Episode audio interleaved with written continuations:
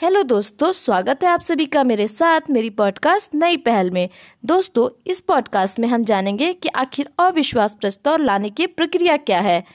वैसे तो भारतीय संविधान में विश्वास या अविश्वास प्रस्ताव लाने का कोई उल्लेख नहीं है, परंतु अविश्वास प्रस्ताव लोकसभा की प्रक्रिया और आचरण नियमावली की नियम संख्या एक के तहत केवल लोकसभा में पेश किया जा सकता है। सदन में कम से कम 50 सदस्यों का समर्थन प्राप्त होने पर ही अविश्वास प्रस्ताव को स्वीकार किया जा सकता है। प्रस्ताव स्वीकार होने के बाद स्पीकर इस पर चर्चा के लिए समय निर्धारित करते हैं। चर्चा के अंतिम दिन स्पीकर मतदान के ज़रिए निर्णय की घोषणा करते हैं। सदन में प्रस्ताव पारित होने पर प्रधानमंत्री सहित मंत्रिपरिषद को इस्तीफा देने के लिए बाध्य होना पड़ता है।